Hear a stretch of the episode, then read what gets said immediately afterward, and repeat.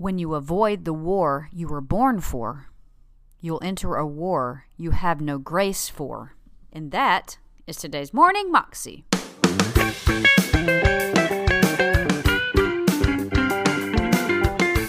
Welcome to the Morning Moxie Show. I am your host, Alicia Sharp. And today we have Bill Johnson on the show for a short clip. And he's talking to us about how basically when we try to do things that we don't have grace for like we a lot of times we fight battles that just aren't ours to fight. We go along this path that just isn't our race to run.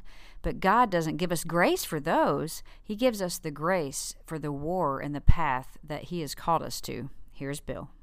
When you avoid the war you were born for, you'll enter a war you have no grace for.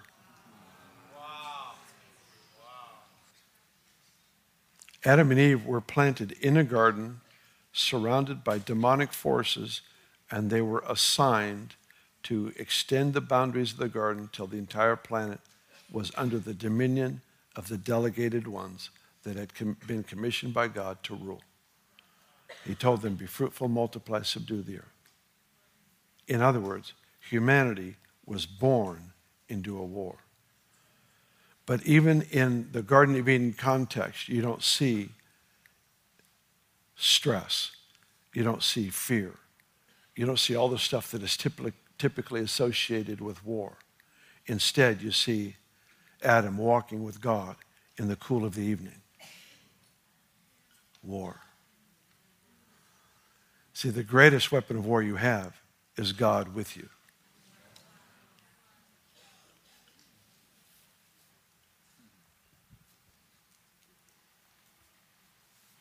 In the scripture, it talks about lifting up this shout. I think it's in Isaiah 42, if I remember right, chapter, uh, verse 10.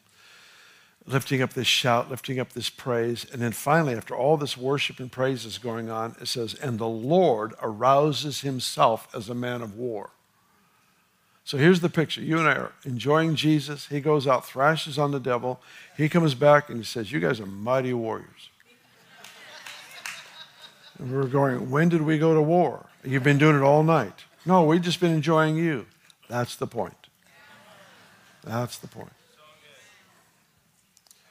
So there's warfare that you and I were born for. Jesus taught his disciples, he said, wherever three or four of you are gathered in my name, there I am in the midst. So here's presence found in the valley of the shadow of death. There's presence found in war, conflict. Any conflict you're in, it's a table. He's there. Get your eyes off the devil. Find, find him. Find the Lord.